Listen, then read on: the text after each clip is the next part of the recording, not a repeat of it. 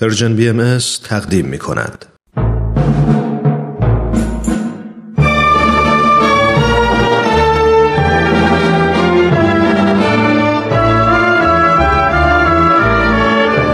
رادمردان جاوید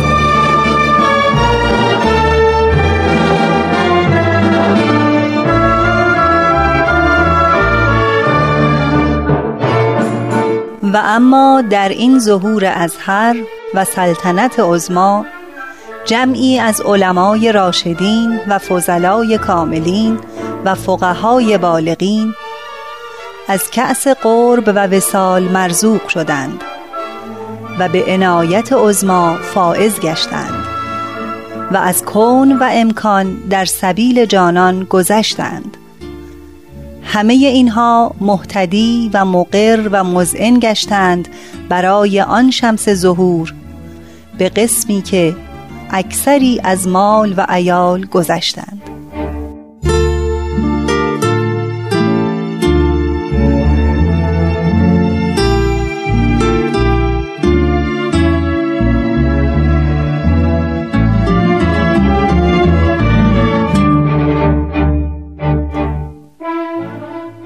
همراهان عزیز درود بر شما. امیدوارم هفته پرباری رو گذرونده باشید. با برنامه رادمردان جاوید در خدمت شما هستم. من ترانه از شما دعوت می کنم با ما همراه باشید.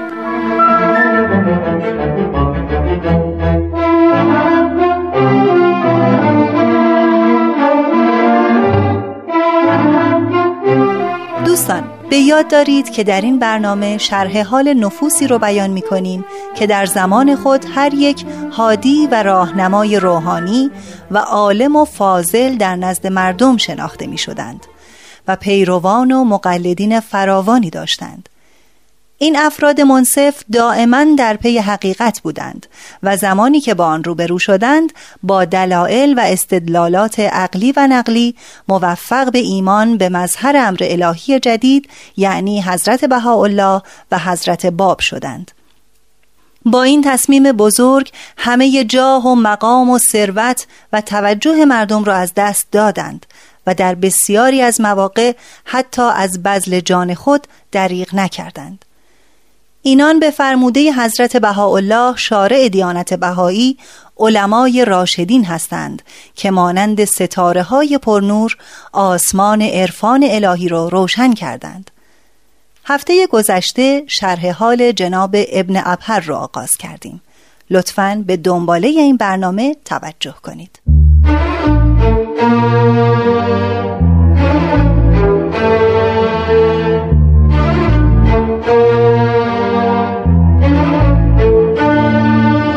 چندی بعد اخوی با دختر امویم حوا خانم که زنی عاقله و صبور بود ازدواج کرد. یک ماه پس از ازدواج اخوی پدرم به ابهر مراجعت کرد و بیماریش نیز شدت یافت. اکثر اهالی ابهر حتی فرزندان آقا جواد شیخ الاسلام که با او اداوت داشتند به دیدارش آمدند. روزی پدر که جهت احترام به اهالی به ملاقات آنها می‌رفت جهت بازدید به دیدار اولاد حاجی جواد رفت. برای ایشان چای و قهوه آوردند. پس از نوشیدن چای حال ایشان دگرگون شده شب به شدت و سختی میافتند. به گفته طبیب سمی در داخل چای بوده. خلاصه که اولاد حاجی جواد از آنجا که پدرم را خارج از دین می‌دانستند برای ثواب ایشان را مسموم نمودند. پدرم در اثر مسمومیت درگذشت. به حیات ابدی فائز گشت. این واقعه مقارن اواخر حکومت محمد تقیقان مجد الدوله معروف بود که در واقعی زنجان و کشتار بابیان اعمال و رفتار او ثبت است. چند روز بعد از فوت میرزا عبدالرحیم دست خطی خطاب به دو برادر از جانب مجد الدوله دریافت شد به این مضمون. از فوت والد مرحوم شما نهایت حزن حاصل و خود را در این مصیبت با شما سهیم می داند. محض تسلیت شما از آستان ملائک پاسبان اعلی حضرت قدر قدرت شهریاری ارواح و نافداه مواجبی به جهت شما استدعا نموده تا به رفاه مشغول دعاگویی ذات ملکوتی صفات اعلی حضرت همایونی بوده باشید. مجد الدوله البته مجد الدوله پنهانی نامه‌ای به میرزا فتوح امام جمعه ابهر و آقا هدایت ارسال کرد و برای انجام چنین عمل زشتی آنها را مورد لطف خود قرار داد. من و برادرم از این قضیه مطلع شدیم اما صلاح دیدیم آن را شهرت ندهیم. و استتار کنیم. مجد الدوله به واسطه پیری و بیماری از سمت خود استعفا داد و شاهزاده رکن الدوله برادر ناصرالدین شاه جای او را گرفت. او میرزا فتوح امام جمعه را واسطه ظلم خود قرار داد. به زودی بسیاری از املاک ابهر را برای شاهزاده خریداری کرد و پنهانی نزد او از من و اخوی بدگویی می کرد علل خصوص از من که ایمان خود را آشکار می کردم و امر جدید را به همگان معرفی می نمودم به زودی تعداد بهایان ابهر حدوداً به چهل نفر رسید و مجالس اونس در منزل میرزا ابوالقاسم دایی بزرگ پدرم میرزا عبدالرحیم برگزار می شد. البته در یک زیرزمین تو در تو و در زمانی که همسایه ها در خواب بودند چندی پس از درگذشت میرزا عبدالرحیم پدر بزرگوار میرزا محمد تقی سرانجام توطعه علمای ابهر و زنجان به نتیجه رسید و جناب میرزا محمد تقی برای مدت چهارده ماه و پانزده روز به زندان افتاد. این واقعه در سال 1295 هجری رخ داد. دو سال قبل از حبس عریضی به حضور حضرت بهاءالله شارع مقدس دیانت بهایی نگاشتم و در آن سوال نمودم که در محبت الله انفاق جان و شهادت محبوب تر است یا ذکر حق به حکمت و بیان؟ جواب رسیده از آستان محبوب از قول منشی ایشان چنین بود. لامر الله ان الثانی لخیرون که البته منظور این است که آن حضرت شق دوم را یعنی رساندن پیام حق به خلق را با حکمت و بیان ارجح می دانند. در ادامه میفرمایند بعد از شهادت جناب بدی کل را به حکمت امر فرمودند. باید امثال آن جناب به کمال حکمت به تبلیغ امر مشغول باشند.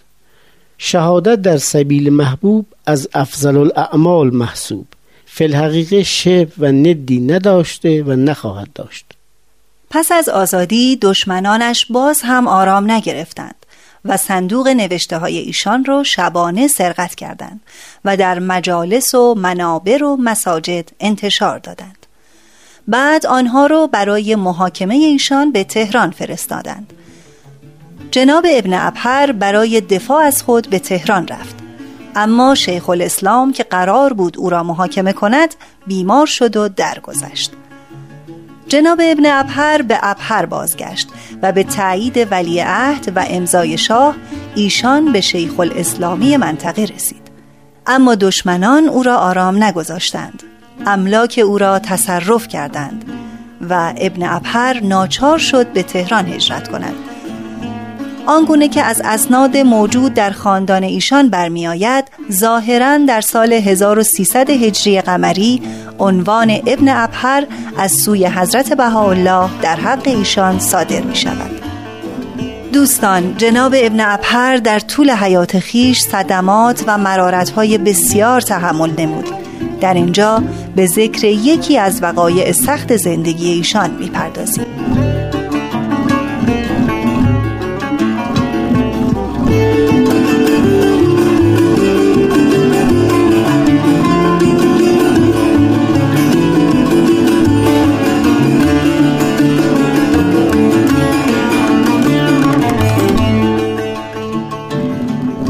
زمانی یکی از آشنایانم در تهران اقدام به دستیس چینی نمود تا این حقیر را گرفتار سازد. تا شاید طبق وعده نائب السلطنه مجدگانی نقدی دریافت دارد. او آقا محمد کریم آشنای مرا فریفت تا به اتفاق به خانه ایشان برویم اما در عبور از خیابان چراغگاز ناگهان از قرابلخانه دولتی چند سرباز بیرون دویده مرا روی دست به سربازخانه بردند. بلافاصله پول و ساعت و لباس تازه و پاکیزم را گرفتند. اما از سرم برداشتند تا علامت سیدی من معلوم نباشد و در عوض کلاه نمدی چرکینی بر سرم نهادند. و بعد از اذیت و آزار بسیار عبای کهنه وصلداری بر دوشم انداخته با کمال ذلت به خانه نایب السلطنه وارد کردند. پیشکار نایب السلطنه شروع به استنتاق کرد. پرسید بگو ببینم ملا محمد قائنی معروف به نبیل اکبر کجاست؟ ایشان قصد حرکت به خراسان داشتند شاید تا کنون رفته باشند از سایر رفقای بابیت بگو. کسی را نمی‌شناسم.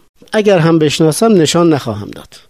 نمی‌شناسی؟ تو که مثل آب قنات حاج علی رضا به همه خانه ها وارد می شدی چهار ساعت از شب گذشته نائب السلطنه از دیوان خانه می آید و جناب ابن ابهر را احضار می کند آه آخر گرفتیدش.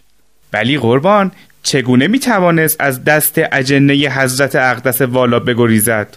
حضرت والا جناب نایب السلطنه اقرار الاغلا علا انفسهم جائز از این آقای جن سوال بفرمایید که آیا مرا در خفا گرفتند یا به اتفاق میرزا ابوالقاسم خفی نویس با پای خودم تا دم سربازخانه آمدم؟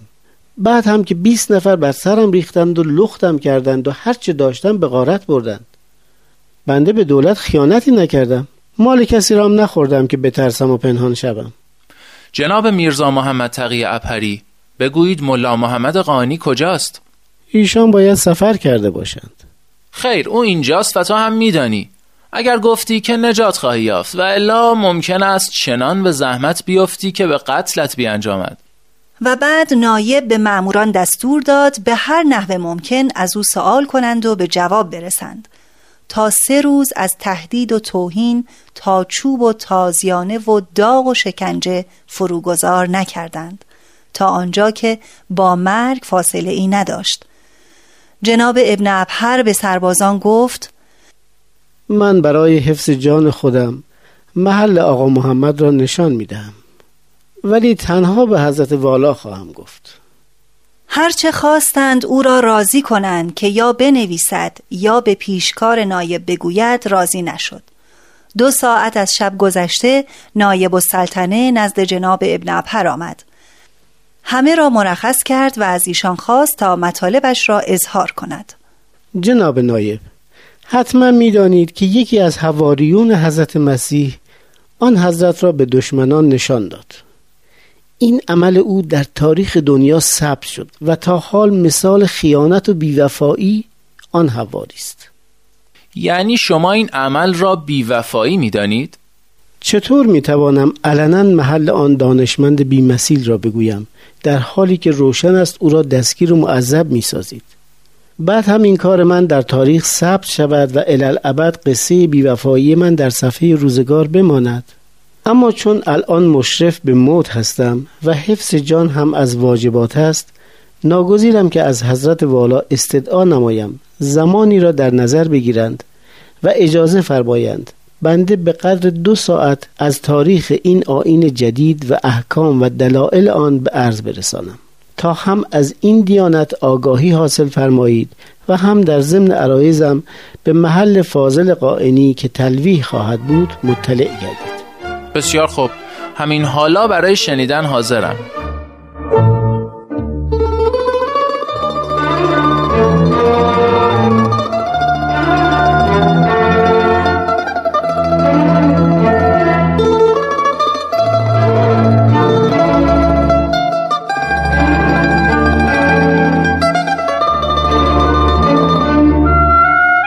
جناب ابن ابهر صحبت را شروع کرد.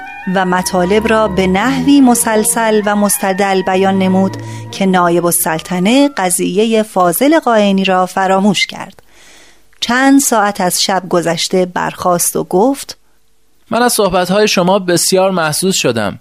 باز هم می آیم یا باید شما مرا بهایی کنید یا من شما را مسلمان می نمایم جناب نایب بهایی یعنی مسلمان حقیقی و دارای صفات نیکوی الهی. آنها که به ظاهر قرآن متمسکند مسلمان مجازی هستند. ما به باطن قرآن معتقدیم. یک شب در میان می آیم و شما را خواهم دید. به این معمورها بفرمایید مرا کمتر اذیت کنند. این تن ضعیف من طاقت این همه ضرب و داغ و درفش ندارد. حتما حتما. نایب دستور داد در احوالش ملایمت بیشتری به خرج دهند. مختصران که جمعا 19 روز دیگر جناب ابن ابهر در آنجا بود و برای اشخاص و ناظرین صحبت می کرد. نایب هم مذاکرات را دنبال می کرد.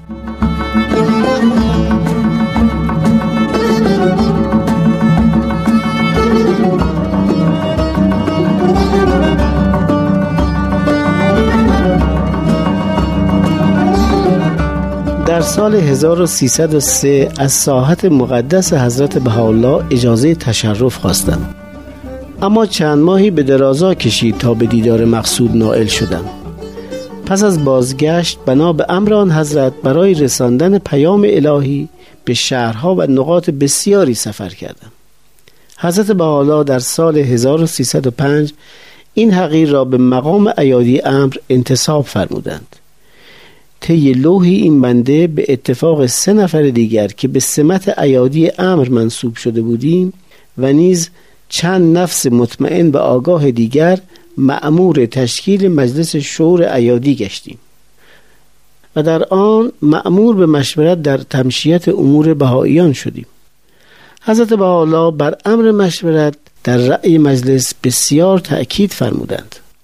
لازم به ذکر است که این مجلس شور عیادی در واقع مقدمه و تلیعه محافل روحانی بود که بعدها به شکل انتخابی در سراسر عالم بهایی تشکیل شد. محفل روحانی یکی از پایه های اساسی نظم اداری دیانت بهایی است. باری جناب ابن ابهر از حضرت بهاءالله برای اقامت و سکونت کسب تکلیف می کند. آن حضرت مانند امور دیگر این امر را منوط به مشورت با افراد آگاه و مطلع می‌فرمایند. پس ایشان در تهران ساکن شد. اما مداوما به دستور حضرت عبدالبها برای ابلاغ پیام الهی و دستورات ایشان به سیر و سفر مشغول بود. این سفرها در دوره حضرت عبدالبها به کشورهای دیگر از جمله قفقاز و ترکستان و هندوستان گسترش یافت.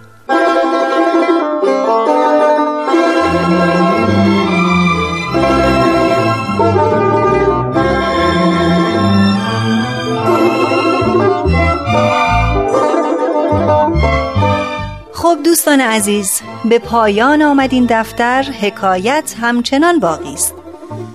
دنباله حکایت زندگی جناب ابن ابهر رو در برنامه بعد پی می‌گیریم. تا بعد بدرود.